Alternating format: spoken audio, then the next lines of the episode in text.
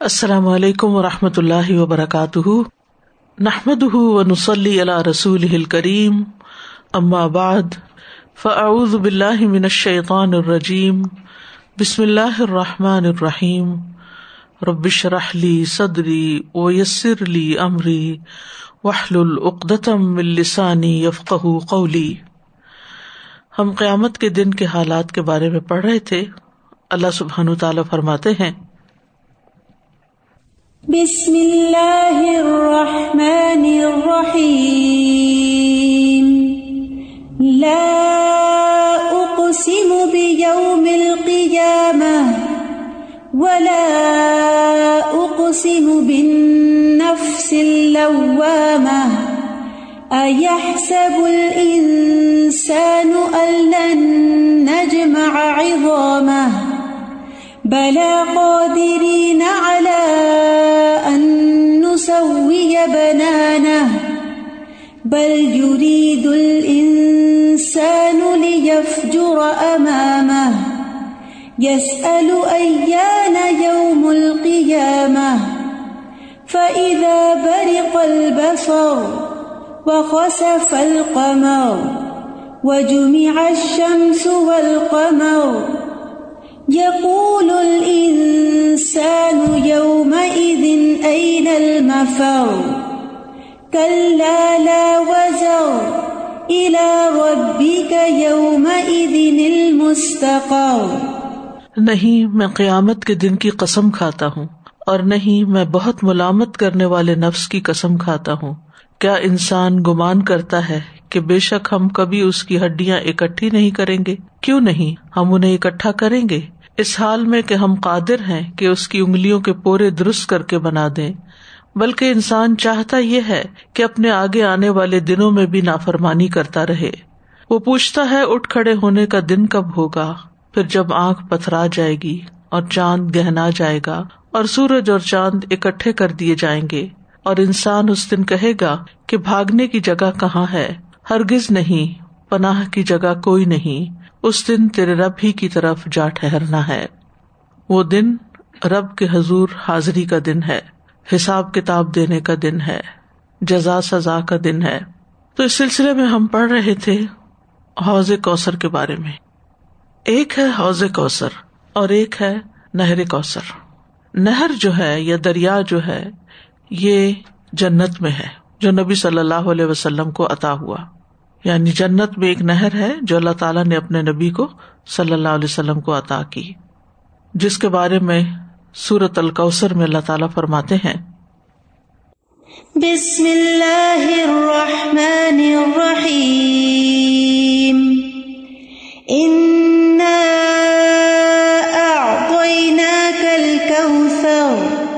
فصل لربك وانحر۔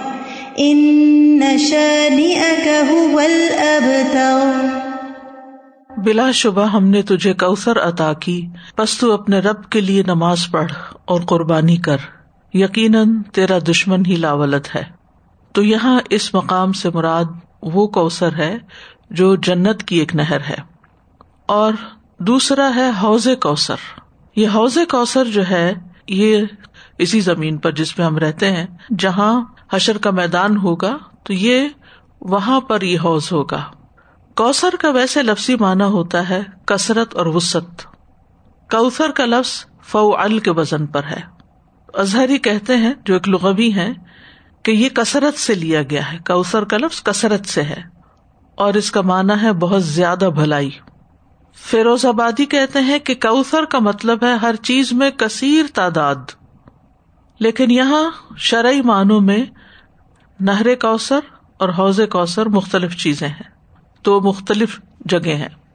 حوض کا مطلب ہوتا ہے پانی جمع ہونے کی جگہ، اور یہ قیامت کے دن سرزمین محشر میں ہوگا، جس پر محمد صلی اللہ علیہ وسلم کی امت کے لوگ پانی پینے کے لیے آئیں گے۔ اس حوض کا پانی نہر کوثر سے آئے گا، جو کہ جنت میں ہے۔ تو اسی وجہ سے اس کا نام حوض کوثر ہے۔ تو دونوں میں فرق ہو گیا۔ نہر کوثر جنت کی نہر اور حوض کوثر جنت کے باہر میدان حشر میں جہاں اس پر مسلمان وارد ہو گئے نبی صلی اللہ علیہ وسلم کو دنیا میں ہی نہر کوثر اور حوض کوثر کی خوشخبری دی گئی تھی۔ صحیح مسلم میں آتا ہے، انس رضی اللہ عنہ کہتے ہیں، ایک دن رسول اللہ صلی اللہ علیہ وسلم ہمارے درمیان تشریف فرماتے کہ آپ پر نیند سی تاری ہوئی۔ پھر آپ نے مسکراتے ہوئے اپنا سر مبارک اٹھایا۔ ہم نے ارض کیا، یا رسول اللہ صلی اللہ علیہ وسلم، آپ کس بات پر مسکرا رہے تھے؟ تو آپ نے فرمایا، مجھ پر ابھی ایک سورت نازل ہوئی ہے، پھر آپ نے اس کی تلاوت کی اور وہ سورت الکوثر تھی۔ آپ نے فرمایا، کیا تم جانتے ہو کوثر کیا ہے؟ ہم نے کہا، اللہ اور اس کا رسول ہی بہتر جانتے ہیں۔ آپ نے فرمایا، وہ ایک نہر ہے، مجھ سے میرے رب و وجاللہ نے اس کا وعدہ کیا ہے۔ اس میں بہت سی خوبیاں ہیں۔ وہ ایک حوض ہے۔ جس پر قیامت کے دن میری امت کے لوگ پانی پینے کے لیے آئیں گے۔ تو آپ نے نہر کا بھی ذکر کیا اور پھر حوض کا بھی ذکر کیا۔ جہاں تک نہر کوثر کا تعلق ہے، تو اس کی صفات کے بارے میں احادیث میں بہت سی چیزیں وارد ہوتی ہیں۔ مثلاً سنن نسائی کی ایک حدیث میں آتا ہے، تم جانتے ہو کوثر کیا ہے؟ ہم نے کہا، اللہ اور اس کا رسول خوب جانتے ہیں۔ آپ نے فرمایا، وہ جنت میں ایک نہر ہے، جس کا مجھ سے میرے رب نے وعدہ کیا ہے۔ اس کے برتن ستاروں کی تعداد سے بھی زیادہ ہے میری امت اس پر میرے پاس آئے گی۔ یعنی نہر کوثر جنت میں ہے اور پھر اس کا پانی جو حوض کوثر پہ آئے گا، اس کے بارے میں اب مزید بتایا جا رہا ہے۔ اور اس میں سے ایک آدمی کو کھینچ لیا جائے گا۔ میں کہوں گا، میرے رب، یہ تو میری امت میں سے ہے۔ اللہ تعالیٰ فرمائے گا، آپ نہیں جانتے آپ کے بعد اس نے کیا نیا کام کیا۔ اس کی خوبصورتی کے بارے میں آتا ہے۔ نبی صلی اللہ علیہ وسلم نے فرمایا مسرد احمد کی روایت ہے میں جنت میں چل رہا تھا تو اچانک میری ایک نہر پر نظر پڑی، جس کے دونوں کناروں پر موتیوں کے خیمے لگے ہوئے تھے۔ تو میں نے پوچھا ہے جبریل، یہ کیا ہے؟ تو انہوں نے بتایا، یہ کوثر ہے جو آپ کے رب نے آپ کو عطا فرمائی ہے۔ پھر ایک فرشتے نے اس میں اپنا ہاتھ ڈالا تو اس کی مٹی سے مہکتی ہوئی مسک نکالی۔ پھر اسی طرح رسول اللہ صلی اللہ علیہ وسلم نے فرمایا کہ مجھے کوثر عطا کی گئی ہے۔ وہ ایک نہر ہے جو سطح زمین کے اوپر بہتی یعنی اندر ڈگ نہیں کی گئی، بلکہ اوپر ہے۔ پھر اس کی مٹی کستوری کی ہے، اس کی کنکریاں موتی کی ہیں۔ اور جہاں تک حوض کوثر کا تعلق ہے، تو یہ جنت سے باہر کی جانب ہے، اس کا پانی جنت کے اندر موجود نہر کوثر سے آتا ہوگا۔ اور اس کے بارے میں آتا ہے کہ اس کے اوپر دو میزاب ہے یعنی دو پرنالے ہیں۔ پرنالوں کا تو پتا ہوگا۔ جیسے خانہ کعبہ کا میزاب ہے نا، جب بارش پڑتی ہے تو چھت کا پانی اس پرنالے سے نیچے گرتا ہے۔ جیسے چائے کی کیٹلی ہوتی ہے نا، تو اس کا آگے اسپاؤٹ سا ہوتا ہے۔ تو اسی طرح چھت کے آگے ایک اسپاؤٹ سا لگا ہوا ہوتا ہے، جس سے پانی باہر آتا ہے۔ تو ایک سونے کا پرنالا ہے اور ایک چاندی کا ہے۔ تو جنت کی نہر کوثر سے ان نالوں کے ذریعے پانی اس حوض کے اندر گرتا ہے۔ تو یہ مسلمان جو ہیں جنت میں جانے سے پہلے ہی ایک طرح سے جنت کا ڈرنک پی لیں گے۔ حوض کوثر پر ایمان لانا واجب ہے۔ یعنی اس کی تصدیق کرنا جو ہے یہ فرض ہے ہم پر۔ کرتبی کہتے ہیں کہ اہل بدت کی ایک جماعت نے اس کی تعویل میں غلوف کیا ہے یعنی کہ وہ اس کو نہیں مانتے۔ حضرت عمر رضی اللہ عنہ کہتے ہیں، ان قریب کچھ ایسے لوگ آئیں گے جو تقدیر کو جٹلائیں گے اور وہ حوض کو جٹلائیں گے، حوض کوثر کو۔ اور وہ شفات کو جٹلائیں گے اور وہ ان لوگوں کو بھی جٹلائیں گے جو جہنم سے نکالے جائیں گے۔ تو اس میں آپ دیکھیے کہ خوارج جو تھے، ان کے بھی اسی طرح کے عقائد تھے کہ کبیرا گناہ کا کرنے والا جو ہے وہ کافر ہو جاتا ہے اور کافر جو ہے وہ ہمیشہ جہنم میں رہے گا، لہٰذا کوئی جہنم سے نکالا نہیں جائے گا۔ اور پھر اسی وجہ سے وہ شفات کا بھی انکار کر دیتے ہیں۔ اور حوض کوثر کا بھی۔ حوض کوثر کا مقام کہاں ہے؟ نہیں اس کا اسپاٹ کہاں پر ہے؟ اس کے بارے میں اہل علم کے اندر اختلاف ہے۔ سوال یہ پیدا ہوتا ہے کہ کیا یہ پل سرات سے پہلے ہوگا یا بعد میں؟ تو کچھ علماء کی رائے یہ ہے کہ یہ پل سرات کے بعد ہوگا۔ لیکن ایک بڑی تعداد یہ کہتی ہے کہ یہ پل سرات سے پہلے ہوگا۔ بلکہ بعض کے خیال میں تو میزان سے بھی پہلے ہوگا۔ کیونکہ امت جب قبروں سے اٹھے گی تو پیاسی ہوگی، سورج قریب ہوگا، گرمی ہوگی، تو اس وقت ان کو پانی کی ضرورت ہوگی، تو وہ اس حوض پر آئیں گے۔ تو اس لیے راج رائے یہی بنتی ہے کہ یہ حوض پل سرات سے پہلے ہوگا، کیونکہ اس پر پانی پینے کے لیے آنے والے بعض لوگوں کو یہاں سے ہٹا کر جہنم کی طرف لے جایا جائے گا۔ کیونکہ اگر یہ پل سرات کے بعد ہوتا، تو جہنم میں جانے والے لوگوں کا حوض کوثر کی طرف پہنچنا ہی مشکل ہوتا، کیونکہ وہ پار ہی نہیں کر سکتے تھے۔ پھر اسی طرح یہ ہے کہ امت کی ملاقات نبی صلی اللہ علیہ وسلم سے اس حوض پر ہوگی۔ آپ نے فرمایا، میں تم سے پہلے جا کر حوض پر پانی کا انتظام کرنے والا ہوں۔ انفرا تکم الحوض۔ یعنی امت پیچھے آتی ہوگی، لیکن آپ پہلے جا کے انتظام کریں گے۔ نبی صلی اللہ علیہ وسلم نے انصار سے کہا، میرے بات تم دیکھو گے کہ دوسروں کو تم پر ترجیح دی جائے گی، لیکن تم صبر سے کام لینا، حتیٰ کہ تم حوص پر مجھ سے آ کر ملو۔ انس رضی اللہ عنہ کہتے ہیں کہ میں نے نبی صلی اللہ علیہ وسلم سے قیامت کے دن اپنی شفات کی درخواست کی۔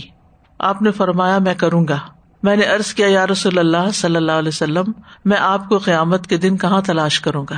یعنی اتنی تعداد ہوگی لوگوں کی، تو میں آپ کو کہاں ڈھونڈوں گا؟ آپ نے فرمایا، سب سے پہلے مجھے پل سرات پر ڈھونڈنا۔ میں نے ارض کیا، اگر میں آپ کو پل سرات پر نہ پاؤں، آپ نے فرمایا، پھر مجھے میزان کے پاس تلاش کرنا۔ میں نے ارض کیا، اگر وہاں بھی نہ ہوں، تو آپ نے فرمایا، پھر میں حوض کوثر پر ہوں گا، کیونکہ قیامت کے دن میں ان تین جگہوں کے علاوہ کہیں نہیں جاؤں گا۔ یعنی آپ کبھی ایک جگہ پر ہوں گے، کبھی دوسرے، کبھی تیسری، کیونکہ کچھ امت کے ابھی جو نامہ امال ہے وہ تولے جا رہے ہوں گے۔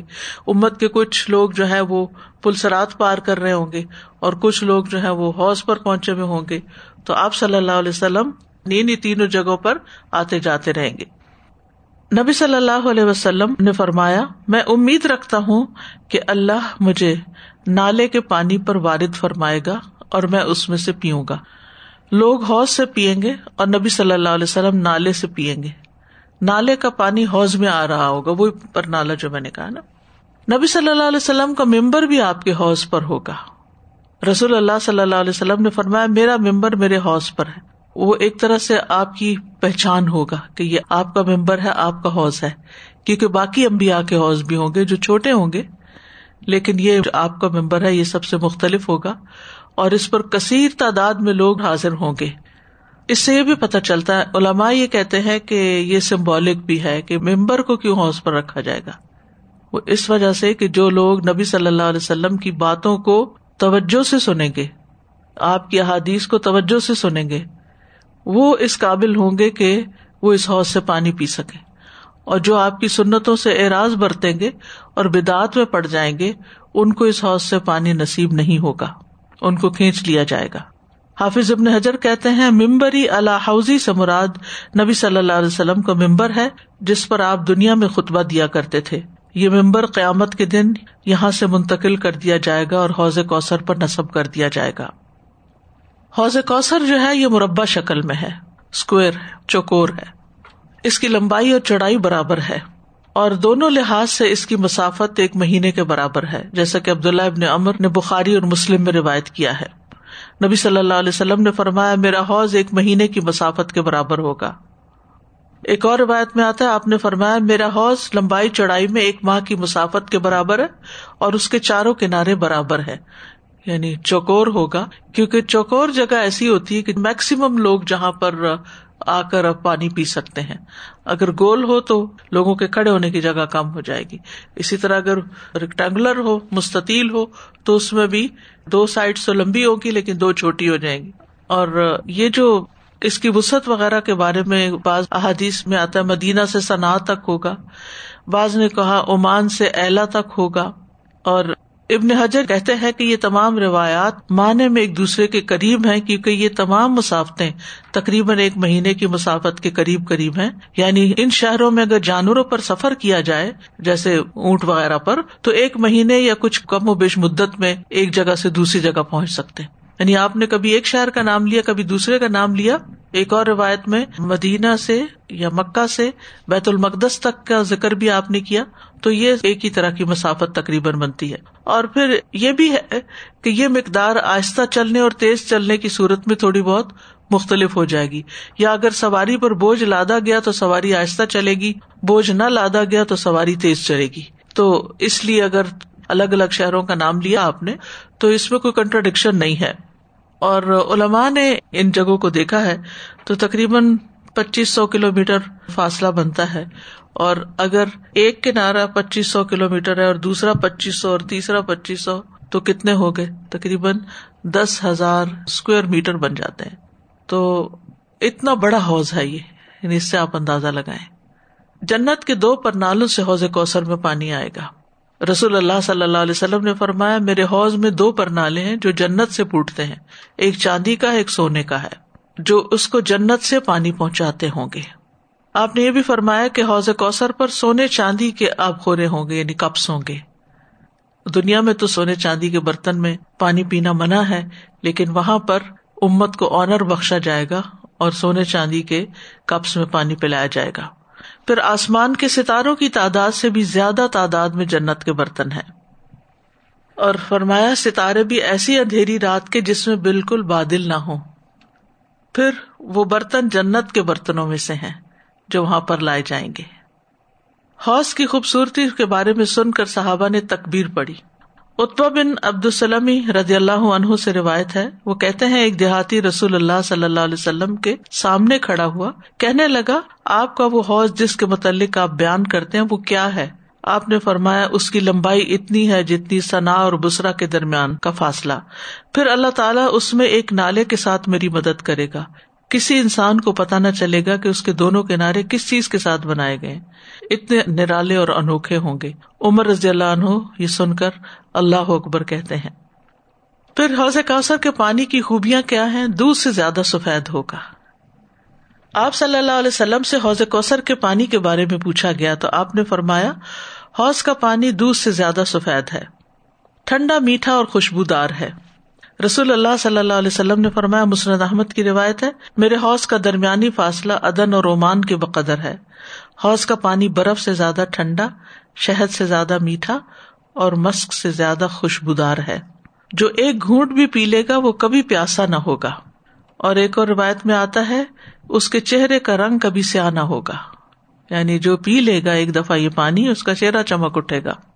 حوض پر وارد ہونے والوں کی جو تعداد ہے وہ بہت کثیر ہوگی۔ یعنی بہت زیادہ تعداد میں لوگ اس میں حاضر ہوں گے۔ زید بن ارکم سے روایت ہے، وہ کہتے ہیں کہ ہم لوگ رسول اللہ صلی اللہ علیہ وسلم کے ساتھ ایک سفر میں تھے۔ بس ہم نے ایک جگہ پر پڑاؤ ڈالا۔ تو آپ نے فرمایا، تم ان لوگوں کا لاکھواں حصہ بھی نہیں جو حوض کوثر پر میرے پاس آئیں گے۔ تو اس میں اس طرف اشارہ تھا کہ آپ کے بعد آپ کی امت کی تعداد بہت بڑھ جائے گی۔ یعنی قیامت تک آپ کی امت جو ہے، اس میں سے جو نیک لوگ ہوں گے، وہاں پر پانی پیئیں گے۔ امر بن مرا کہتے ہیں، میں نے زید سے کہا، آپ لوگ اس دن کتنے تھے؟ انہوں نے کہا، سات یا آٹھ سو تھے۔ حوض پر آنے والے لوگ پسندیدہ ہوں گے۔ خولا بنت حکیم کہتی ہیں، میں نے کہا، یا رسول اللہ، کیا آپ کا حوض ہوگا؟ آپ نے فرمایا ہاں۔ اور اس حوض پر میرے پاس آنے والوں میں سب سے زیادہ پسندیدہ لوگ تمہاری قوم کے لوگ ہوں گے۔ یہ انصاریہ تھی حوض پر آنے والوں کی اکثریت فکرا مہاجرین کی ہوگی۔ نبی صلی اللہ علیہ وسلم نے فرمایا، حوض کوثر پر آنے والوں میں اکثریت فقرا مہاجرین کی ہوگی، جو پراگندا بالوں والے اور میلے کپڑوں والے ہیں۔ وہ آسودہ حال عورتوں سے شادی نہیں کرتے نہیں کر نہیں سکتے۔ بند دروازے ان کے لیے نہیں کھولے جاتے اور وہ اپنی ذمہ داریاں ادا کرتے ہیں، لیکن ان کے حقوق پورے نہیں کیے جاتے۔ یعنی جو لوگ مکہ سے ہجرت کر کے مدینہ آئے اور ان کے رہنے اور کھانے پینے کا کوئی پراپر انتظام نہیں تھا۔ صحاب صفا میں بہت سے لوگ شامل تھے۔ تو ظاہر ہے کہ نہ لباس زیادہ، نہ کھانا پینا زیادہ، ان کی معاشی حالت جو تھی، وہ ایسی نہ تھی کہ لوگ ان کی طرف توجہ دیتے، ان سے رشتہ قائم کرنے میں یا ان کے ساتھ تعلق رکھنے میں۔ لیکن قیامت کے دن ان کی بہت بڑی اہمیت ہوگی، ان کی قربانیوں کی وجہ سے۔ یہ حدیث جب حضرت عمر رضی اللہ عنہ نے سنی تو رونے لگے، کہنے لگے تو میں تو ان لوگوں میں شامل نہیں ہوں، کیونکہ میرے تو بال بھی ویسے نہیں اور کپڑے بھی ویسے نہیں ہے یعنی میں تو ان سے بہت بہتر حال میں ہوں۔ تو بہرحال یہ عمر کا تقوا تھا اور وہ ہمیشہ اس بات کے حریث ہوتے تھے کہ وہ جنت میں جانے والوں کی فہرست میں شامل ہوں۔ پھر ایک اور حدیث میں آتا ہے، نبی صلی اللہ علیہ وسلم نے فرمایا حوص پر ان فقراء اور مہاجرین کا رش اور بھیڑ ہوگی جو اللہ کے راستے میں جہاد کرتے ہیں اور اللہ کے راستے میں شہید ہو جاتے ہیں۔ پھر اسی طرح وہ لوگ جو قرآن و سنت کو تھامے رکھے اور اہل بیت کو تھامے رکھے رسول اللہ صلی اللہ علیہ وسلم نے فرمایا، میں تم میں وہ چیزیں چھوڑ کر جا رہا ہوں کہ اگر تم اسے تھامے رکھو گے تو کبھی گمراہ نہ ہوگے ان میں سے ایک دوسری سے بہت بڑی ہے اور جو بڑی ہے وہ اللہ کی کتاب ہے۔ گویا کے آسمان سے زمین تک ایک رسی لٹک رہی ہے۔ یعنی اللہ کی کتاب کو کس سے تشبیح دی؟ ایک رسی لٹکنے کی طرح۔ اور دوسری میرے اہل بیت۔ یہ دونوں حوض کوثر پر پہنچنے تک کبھی جدا نہیں ہوں گے۔ بس دیکھو کہ میرے بعد ان سے کیا سلوک کرتے ہو۔ پھر اسی طرح اہل یمن کی حوض پر خصوصی آؤ بھگت ہوگی۔ اللہ کے نبی صلی اللہ علیہ وسلم نے فرمایا، قیامت کے دن میں اپنے حوض کے پچھلے حصے میں ہوں گا اور اہل یمن کے لیے لوگوں کو ہٹا رہا ہوں گا۔ ان کو خاص پروٹوکول دیا جائے گا، خاص توجہ دی جائے گی اور باقی لوگوں کو اپنی لاٹھی سے ہٹاؤں گا تاکہ پانی یمن والوں کے لیے بہ کر آئے۔ اس کی وجہ کیا ہے؟ اہل یمن کے حوض پر عزت کیوں ملے گی؟ امام نبی مسلم کی شرح میں فرماتے ہیں، یہ عزت اہل یمن کے لیے ہے تاکہ پینے میں ان کو مقدم کیا جائے کیونکہ انہوں نے جلدی اسلام قبول کیا تھا اور اسلام میں بہتر کارکردگی پیش کی تھی۔ یعنی نیکیوں میں جلدی آگے بڑھ گئے تھے۔ اور انصار کے لوگ یمن میں سے ہیں۔ نبی صلی اللہ علیہ وسلم دوسروں کو ہٹائیں گے تاکہ یہ پانی پی سکیں۔ جیسا کہ یہ لوگ دنیا میں آپ کا دشمنوں سے دفاع کرتے تھے اور مسائب سے آپ کو بچاتے تھے، تو اسی کا ایک طرح سے بدلا ہوگا کہ نبی صلی اللہ علیہ وسلم ان کو بھی اسی طرح عزت دیں گے اور رش اور بھیڑ سے ان کو بچا کر ان کے لیے پانی کا انتظام کریں گے۔ سوچ رہی تھی کہ دنیا کے انتظامات اور دنیا میں کوئی فنکشن ہوتے ہیں تو لوگ پہلے سے جا کے کتنا کچھ اس کا انتظام کرنا پڑتا ہے، پانی کا، ہر چیز کا۔ رسول اللہ صلی اللہ علیہ وسلم بھی کہہ رہے ہیں کہ میں پہلے جاؤں گا اور جا کے وہاں پہ پانی کا انتظام کروں۔ چاہے وہ سب کچھ تیار شدہ ہوگا، لیکن اس سے پتہ یہ چلتا ہے کہ آپ ایک طرح سے ہوسٹ ہوں گی جو ہوسٹ ہوتا ہے چاہے کسی فائیو اسٹار ہوٹل میں کسی کی پارٹی کر رہا ہو لوگوں کو انوائٹ کر رہا ہو لیکن وہ دوسروں سے پہلے جاتا ہے اور جا کے ہر چیز کو خود اچھی طرح دیکھتا ہے کہ ہر چیز اپنی جگہ پر ہے یا نہیں۔ استاد جو آپ نے آخر میں بتایا نا کہ مہاجرین اور فکرا لوگ زیادہ ہوں گے تو میرے ذہن میں یہی آ رہا تھا کہ جیسے ایون آج بھی جہاں جہاں وار ہے اور لوگ پریشانیوں میں گھرے ہوئے ہیں تو ان کے لیے بھی ایک سارٹ آف کانسولیشن ہے بالکل۔ ان کے لیے بھی وہاں بہتر انعام ہوگا ان شاء اللہ بالکل جی ایک سوال یہ تھا کہ یہ جیسے ابھی آپ نے حدیث میں بتایا نا کہ نبی صلی اللہ علیہ وسلم نے کہا کہ دو چیزیں چھوڑ کے جا رہا ہوں اہل بیت کو بھی تھامے رکھے تو جیسے اب ہم لوگ اس دور کے لوگوں کے لیے پھر یہ حدیث کس طرح سے یعنی انہوں نے اسلام کی جو خدمت کی جیسے اہل بیت میں صرف آپ کی اولاد ہی نہیں ہے اس میں آپ کی ازواج بھی ہیں قرآن مجید سے جیسے پتا چلتا ہے۔ تو اس دور میں ان کا خیال رکھنا پھر حضرت عائشہ سے جو علم ملا ہمیں اس لیگیسی کو کنٹینیو کرنا۔ ایک کوشچن ذہن میں آ رہا تھا استاذہ جی کہ حوض کوثر سے یعنی جن کو بھی پانی ان شاء اللہ نصیب ہوگا اللہ تعالیٰ ہم سب کو ان میں کرے وہ باقی آگے کی اسٹیجز میں ایک طرح سے امان والے ہوں گے۔ امن میں آگے۔ کوئی بھی جو پانی پیے گا وہ کبھی پیاسا نہیں ہوگا۔ جی۔ اور ان کو نبی صلی اللہ علیہ وسلم کی شفات بھی نصیب ہوگی۔ اور اگر جیسے ہم نے ابھی پچھلی کلاسز میں جہاں شفات کے بارے میں پڑھا تھا کہ کچھ لوگوں کی ایمان بھی ہے نیکیاں بھی ہیں لیکن قابل سزا چیزیں بھی ہوں گی اور اس طرح تو پھر وہ محروم بھی ابھی اگلا ٹاپک یہی آ رہا ہے کہ کچھ لوگ حوض کوثر سے محروم رکھے جائیں گے یعنی سب وہاں نہیں پہنچ سکیں گے۔ استاذہ جی میں سوچ رہی تھی وہ جو دعائیں نا اللہ آہینی مسکینہ و متنی مسکینہ اس وقت آپ نے جب اس کی تفسیر کری تھی اس میں یہی کہا تھا کہ پانچ سو سال پہلے جو ہے یہ فکرا وغیرہ۔ تو آج اس سے بھی ایسا ہی محسوس ہو رہا ہے کہ وہ لوگ پہلے جائیں گے اور ان کو ملے گا۔ یعنی دنیا کی محرومی کو کمپنسیٹ کر دیا جائے گا۔ استاذہ جی بس آخری بات ابھی جیسے آپ نے فرمایا نا کہ اس کے بعد پھر چہرے جو ہیں وہ کبھی سیاہ نہیں ہوں گے چمکتے رہیں گے۔ تو مجھے وہ سورہ کی آیت بھی یاد آ رہی تھی کہ کچھ چہرے جی۔ بالکل۔ اب میں حوض کوثر سے محروم رہنے والے لوگ۔ عبداللہ بن برادہ اسلم کہتے ہیں کہ عبید اللہ بن زیاد کو حوض کوثر کے ثبوت میں شک تھا۔ یہ اموی حکمران تھا ایک۔ گورنر تھا۔ اس نے ابو برزا اسلم کو بلا بھیجا، رضی اللہ عنہ، صحابی ہے وہ آئے تو عبید اللہ کے ہم نشینوں نے ان سے کہا کہ امیر نے آپ کو اس لیے بلایا ہے کہ آپ سے حوض کوثر کے متعلق دریافت کرے۔ کیا آپ نے اس حوالے سے رسول اللہ صلی اللہ علیہ وسلم سے کچھ سنا ہے؟ انہوں نے فرمایا ہاں میں نے رسول اللہ صلی اللہ علیہ وسلم کو اس کا تذکرہ کرتے ہوئے سنا ہے۔ اب جو اس کی تقزیب کرتا ہے، اللہ وجل اسے اس حوض سے سیراب نہ کرے۔ یعنی جو اس کو جٹلائے وہ اس سے سیراب نہیں ہوگا۔ ابن حجر نے پچاس سے زیادہ صحابہ سے حوض کوثر کے بارے میں احادیث نریٹ کی ہیں۔ تو یہ تواتر کے درجے تک پہنچی ہوئی احادیث ہے تواتر کا تو معلوم ہے نا آپ کو کہ اتنی کثیر تعداد راویوں کی ہو کہ جن کا جھوٹ پر اکٹھے ہونا ممکن ہی نہ ہو۔ تو اس لیے اس میں شک نہیں کرنا چاہیے۔ شک کس بنا پہ لوگوں نے کیا کہ قرآن مجید میں اس کا ذکر نہیں ہے؟ قرآن مجید میں نہر کوثر کا ذکر ہے، اس کا ذکر نہیں ہے۔ حالانکہ کثیر تعداد میں احادیث موجود ہے تو اس پر ایمان رکھنا چاہیے۔ تو جو لوگ اس سے محروم رکھے جائیں گے، ان میں سے کچھ وہ ہوں گے جو آپ کے بعد دین سے پھر جانے والے ہیں۔ نبی صلی اللہ علیہ وسلم نے فرمایا، میں حوض کوثر پر کھڑا ہوں گا کہ ایک جماعت میرے سامنے آئے گی، اور جب میں انہیں پہچان لوں گا، تو ایک شخص فرشتہ میرے اور ان کے درمیان نکلے گا اور ان سے کہے گا کہ ادھر آؤ۔ میں کہوں گا کہ کدھر؟ وہ کہے گا کہ اللہ کی قسم جہنم کی طرف۔ میں کہوں گا کہ ان کے کیا حالات ہیں؟ وہ کہے گا کہ یہ لوگ آپ کے بعد زبردستی الٹے پاؤں واپس لوٹ گئے تھے۔ پھر ایک اور گروہ میرے سامنے آئے گا۔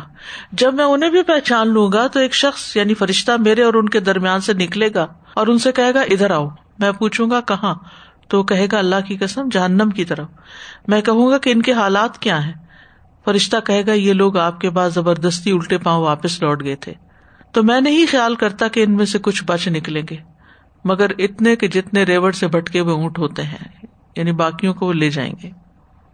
کرتبی کہتے ہیں کہ تمام علماء کہتے ہیں بس ہر وہ شخص جو اللہ کے دین سے مرتد ہو گیا، پھر گیا، یا اس نے ایسا مسئلہ گھڑ لیا جس پر اللہ راضی نہیں یعنی اپنے پاس سے دین میں کوئی نیا کانسیپٹ نکال لیا اور اللہ نے اس کی اجازت نہیں دی، تو یہ ان لوگوں میں شامل ہوگا جنہیں حوض کوثر سے دھتکار دیا جائے گا۔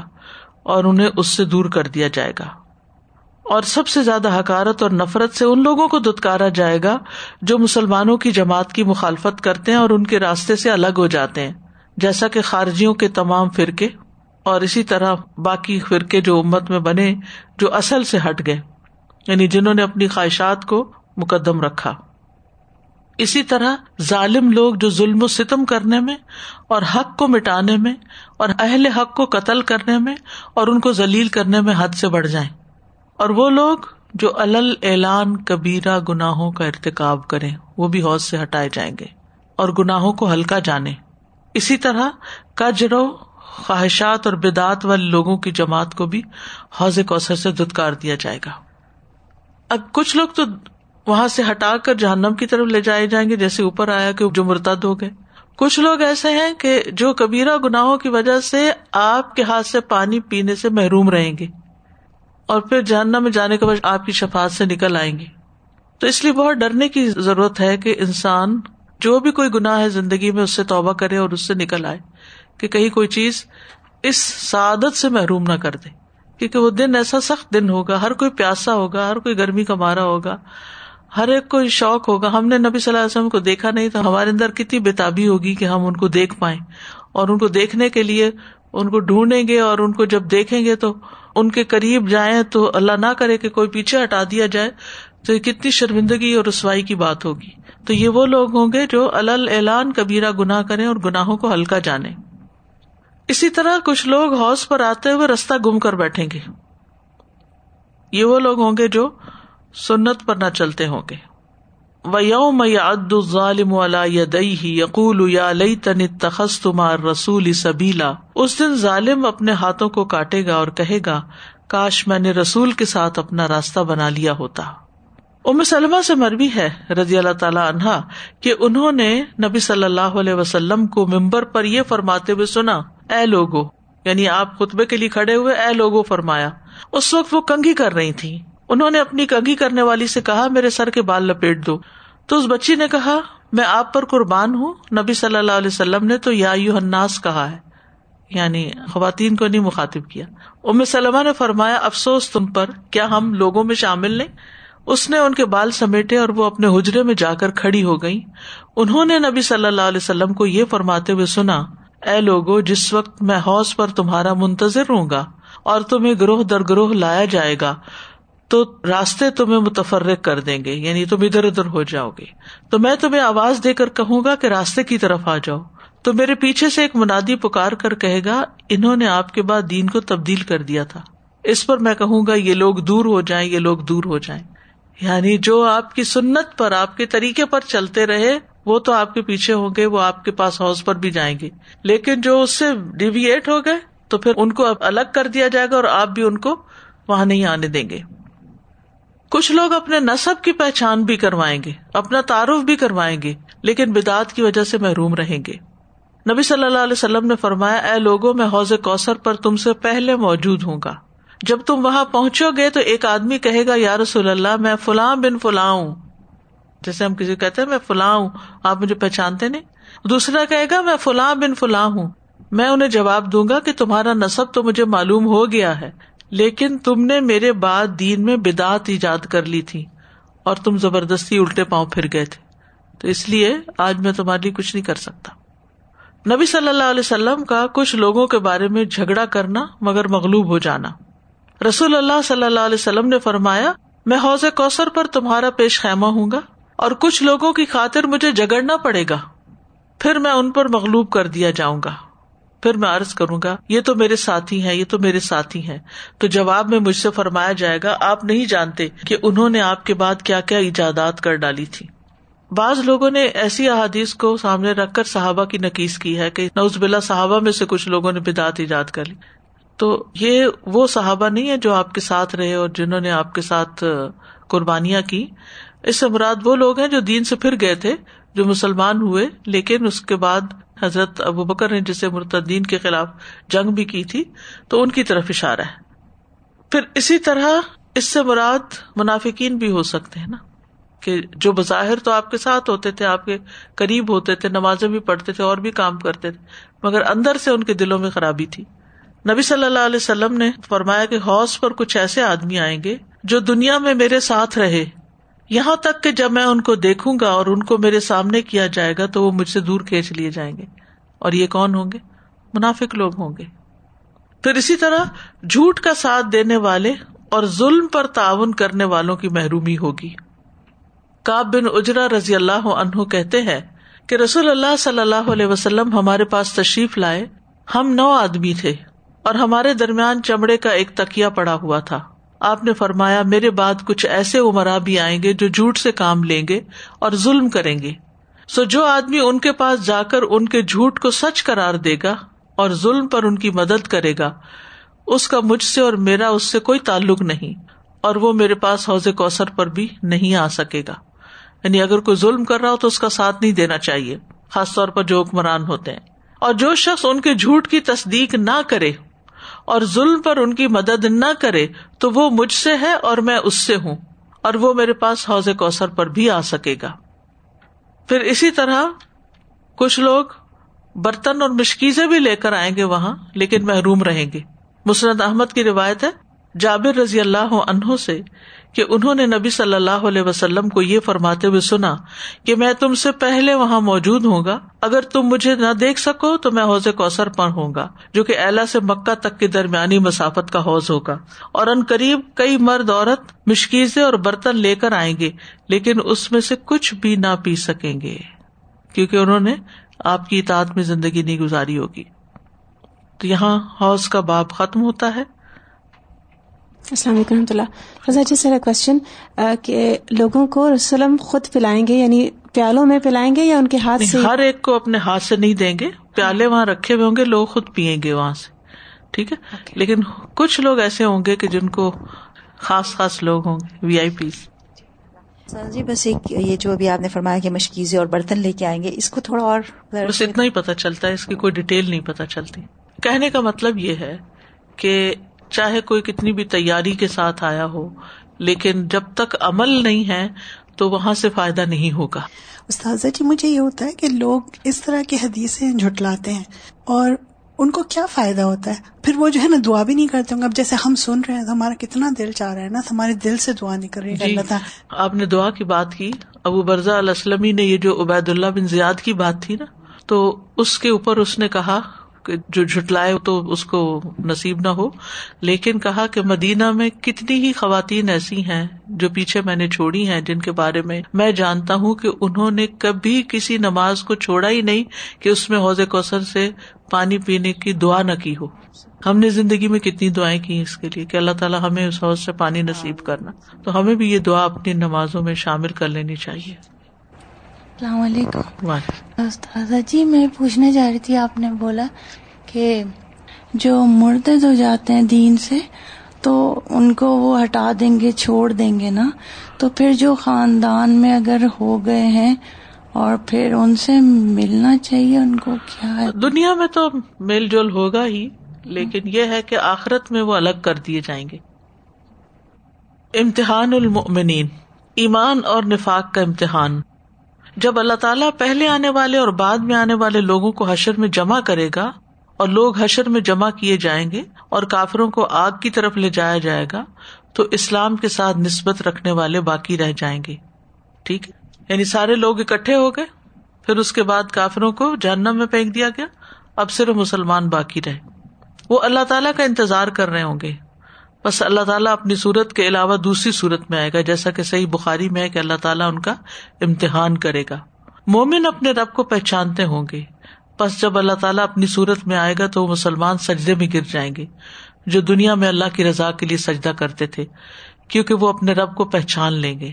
اور جہاں تک منافقوں کا تعلق ہے، جو دنیا میں ریا کاری کے لیے سجدے کرتے تھے، تو اللہ تعالیٰ ان میں سے ہر ہر آدمی کی پشت کو ایک ہی تختے کی مانند بنا دے گا۔ اکڑ جائے گی کمر۔ جھک نہ سکیں گے۔ وہ سجدے کی استطاعت نہیں رکھیں گے۔ یہ امتحان اس لیے ہوگا کہ ایمان والوں میں جو منافقین موجود ہیں، وہ ظاہر ہو جائیں۔ سمجھ آئی؟ یعنی امتحان المومنین حشر کے میدان کا ایک اسپاٹ ہے جہاں پر یہ ہوگا۔ پھر اللہ تعالیٰ ان کو بلائے گا۔ وہ اس کے حکم کی پیروی کریں گے۔ تو اللہ تعالیٰ ان کو جہنم کے کنارے پر لے جائے گا اور نبی صلی اللہ علیہ وسلم سفارش کریں گے۔ پھر جہنم کی پشت پر پل سرات کو گاڑنے کا حکم دیا جائے گا۔ تو اس سے کیا پتا چلتا ہے کہ اس سے پہلے پھر پل سرات کو جہنم کی پشت پہ گاڑ دیا جائے گا اور یہی اثرات ہے۔ یعنی یہی وہ راستہ ہے جس سے گزر کر لوگ جنت کی طرف جائیں گے۔ پھر یہ کہ تمام امتیں اپنے اپنے معبودوں کے ساتھ مل جائیں گی۔ ابو سعید خدری کہتے ہیں، ہم نے پوچھا اللہ کے رسول، کیا قیامت کے دن ہم اپنے رب کو دیکھیں گے؟ آپ نے فرمایا مطلب صاف ہونے کی صورت میں کیا تمہیں سورج اور چاند دیکھنے میں کوئی دقت محسوس ہوتی ہے؟ ہم نے کہا، نہیں۔ آپ نے فرمایا، پھر یقیناً تمہیں اپنے رب کے دیدار میں اس دن کوئی تکلیف پیش نہیں آئے گی، جیسے تمہیں سورج اور چاند دیکھنے میں کوئی مشقت نہیں ہوتی۔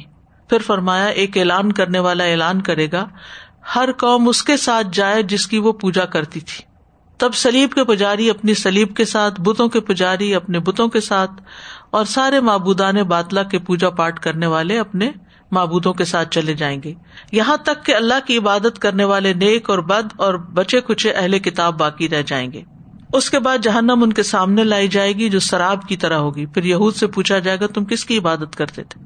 وہ کہیں گے، ہم اللہ کے بیٹے ازیر کی پوجا کرتے انہیں کہا جائے گا، تم جھوٹے ہو، اللہ کی نہ بیوی یا نہ اولاد۔ اب تم کیا چاہتے ہو؟ وہ کہیں گے، ہم پانی پینا چاہتے ہیں کہ ہمیں اس سے سیراب کیا جائے۔ ان سے کہا جائے گا، جاؤ پانی پیو۔ تو وہ جہنم میں گر پڑیں گے کہ شراب کے پیچھے جاتے جاتے جاتے اندر چلے جائیں گے۔ پھر اسی طرح نسارا سے پوچھا جائے گا، تم کس کی عبادت کرتے تھے؟ وہ جواب دیں گے، ہم اللہ کے بیٹے مسیح کی پوجا کرتے تھے۔ ان سے کہا جائے گا، تم جھوٹے ہو، کیونکہ اللہ کی نہ کوئی بیوی ہے نہ بیٹا۔ اب تم کیا چاہتے ہو؟ وہ جواب دیں گے، ہم پانی سے سیراب ہونا چاہتے ہیں۔ ان سے کہا جائے گا، جاؤ پیو، اور وہ بھی جہنم میں گر پڑیں گے۔ ایک اور روایت میں ہے بس ہر گروہ اس کی طرف جائے گا جس کی وہ دنیا میں عبادت کرتا تھا۔ اور دنیا میں جس سے محبت کرتا تھا۔ آپ نے فرمایا وہ چلیں گے اور ان کے لیے ان چیزوں کی چھبی کر دی جائے گی۔ یعنی وہ چیزیں، وہ انسان ہو یا کچھ، تو ان کی پکچر جیسے سامنے آ جائے گی، جن کی وہ عبادت کرتے تھے۔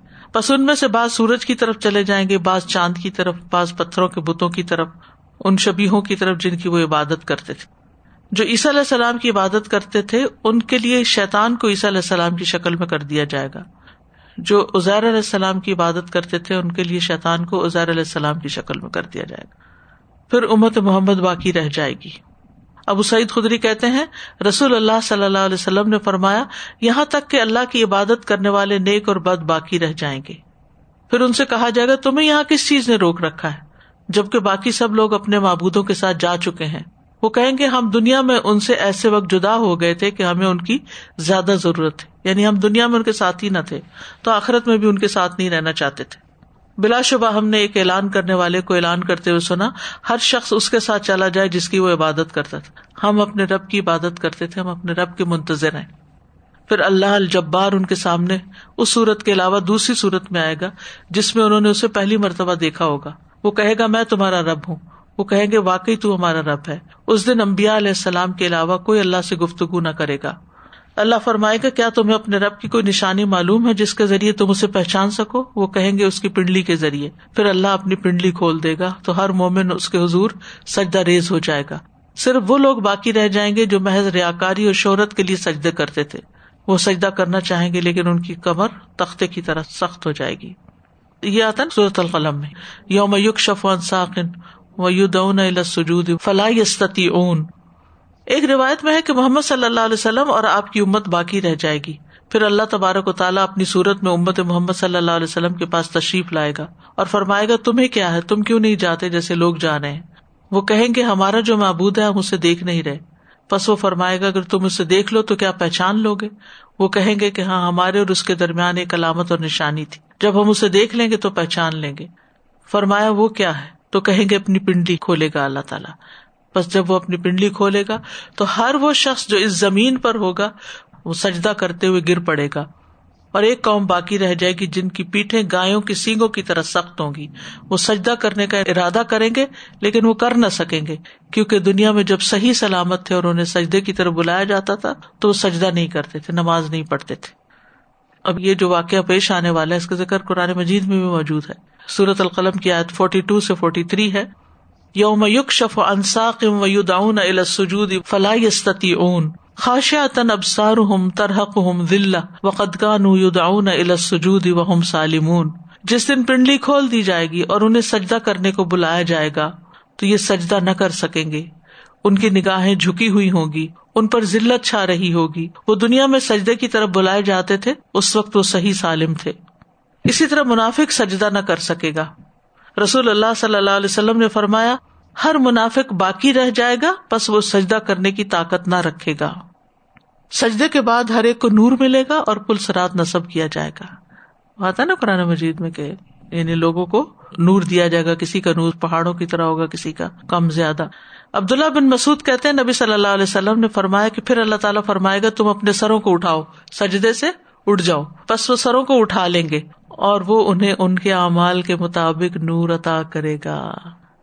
یہ مقام ہوگا نور ملنے کا۔ سو ان میں سے باز وہ ہوں گے جنہیں بڑے پہاڑ کی طرح نور دیا جائے گا، جو ان کے درمیان دوڑے گا۔ ان میں سے باز کو اس کا نور اس سے چھوٹا دیا جائے گا یعنی پہاڑ سے۔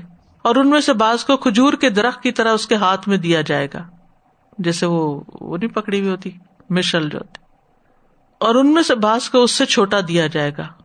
یہاں تک کہ ان کا آخری شخص وہ ہوگا جسے نور اس کے پاؤں کے انگوٹھے کے برابر دیا جائے گا۔ کبھی وہ جلے گا اور کبھی بجھے گا۔ بس جب وہ اپنے قدم کو روشن کرے گا تو بڑھ جائے گا، جب بجھے گا تو کھڑا ہو جائے گا۔ اور رب تعالیٰ ان کے سامنے ہوگا۔ یہاں تک کہ وہ ان کے ساتھ جہنم کی طرف گزرے گا تو اس کا اثر تلوار کی تیزی کی طرح باقی رہے گا۔ بس وہ فرمائے گا، گزر جاؤ۔ بعض لوگوں کو سورج کے نور کی مانند نور ملے گا۔ مسند احمد کی روایت میں ہے عبداللہ ابن ام رضی اللہ عنہ سے مربی ہے، وہ کہتے ہیں، ایک دن میں رسول اللہ صلی اللہ علیہ وسلم کے پاس تھا، اس وقت سورج شروع ہو رہا تھا۔ تو آپ نے فرمایا، قیامت کے دن میری امت کے کچھ لوگ اس طرح آئیں گے کہ ان کا نور سورج کی روشنی کی طرح ہوگا۔ تو وہ بکر رضی اللہ عنہ نے پوچھا، یا رسول اللہ، کیا وہ ہم لوگ ہوں گے؟ آپ نے فرمایا، نہیں، تمہارے لیے خیر کثیر ہے، لیکن یہ وہ فکرا اور مہاجرین ہوں گے جنہیں زمین کے کونے کونے سے جمع کر لیا جائے گا۔ اب پہاڑ جتنا نور تو اپنی جگہ ہے، لیکن سورج کی روشنی تو پھر سورج کی روشنی ہے نا۔ پھر پل سرات کو جہنم کی پشت پر رکھا جائے گا۔ ابو سعید خدری کہتے ہیں، آپ نے فرمایا، اللہ اپنی پنڈلی سے پردہ ہٹا دے گا، مومن سجدے میں گر جائیں گے۔ صرف وہی باقی رہیں گے جو ریاکاری اور شہرت کے طور پہ سجدہ کرتا تھا، وہ اپنی گدی کے بل گر پڑے گا۔ اور پھر پل سرات کو جہنم کی پشت پہ رکھ دیا جائے گا۔ تو ان شاء اللہ تعالیٰ کل ہم پھر پل سرات کے بارے میں پڑھیں گے۔ میں سوچتی ہوں کہ یہ ایسے حقائق ہیں جو پیش آ کے رہنے والے ہیں اور مسلمانوں کی اکثریت ان کے بارے میں لا علم ہے۔ کو پتا ہی نہیں کہ یہ سب کچھ ہونے والا ہے۔ استاذ جی جو اسپیشلی جو مومنین کا امتحان ہے وہاں پہ دوبارہ سجدے کی جو بات ہے یہ تو مجھے لگتا ہے ninety nine point nine percent لوگوں کو نہیں معلوم ہوگا کہ وہاں جا کے پھر یہ حکم ہے اور اس کے بغیر نہیں آگے بڑھ سکتے آپ۔ یعنی ہر ہر مقام جو ہم پڑھ رہے ہیں نا اس کے اپنے مسائل۔ عوام نامہ تقسیم ہونے کے، پھر اس کے تولے جانے کے، اس کو پڑھنے کے، پھر اللہ سبحان و تعالیٰ کے ساتھ ملاقات جس میں سوال جواب ہوں گے۔ اور سازا یہ نور کی بات تو قرآن شریف میں اور ہمیں دعا بھی سکھائی گئی ہے. ربنا- ہاں، ربنا اتمم لنا نورنا واغفر لنا. انك على كل شيء قدیر تو ہم پھر بھی ہم یقین نہ کریں. ہاں یقین پھر بھی نہ کریں مجھے یہی ہوتا ہے۔ اور جب یہ پڑھتے ہیں تو ہم وقتی طور پہ لیکن آج جب جیسے پڑھا ہے نا تو اب پورا ایک منظر سامنے آ گیا۔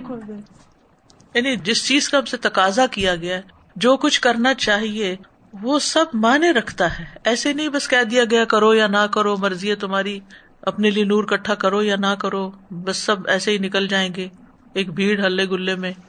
جو سبق ہمیں ملتا ہے وہ یہ کہ یہ زندگی جو ہے، ہمیں سنجیدگی سے گزارنے کی ضرورت ہے۔ اس کو ضائع نہیں کرنا، بلکہ اس دن کی تیاری کرتے رہنا ہے۔ و آخر الحمد للہ رب العالمین. سبحان اللہم و بحمد کا اشد اللہ اللہ اللہ انت استخر کا و اطوب السلام علیکم و رحمۃ اللہ وبرکاتہ.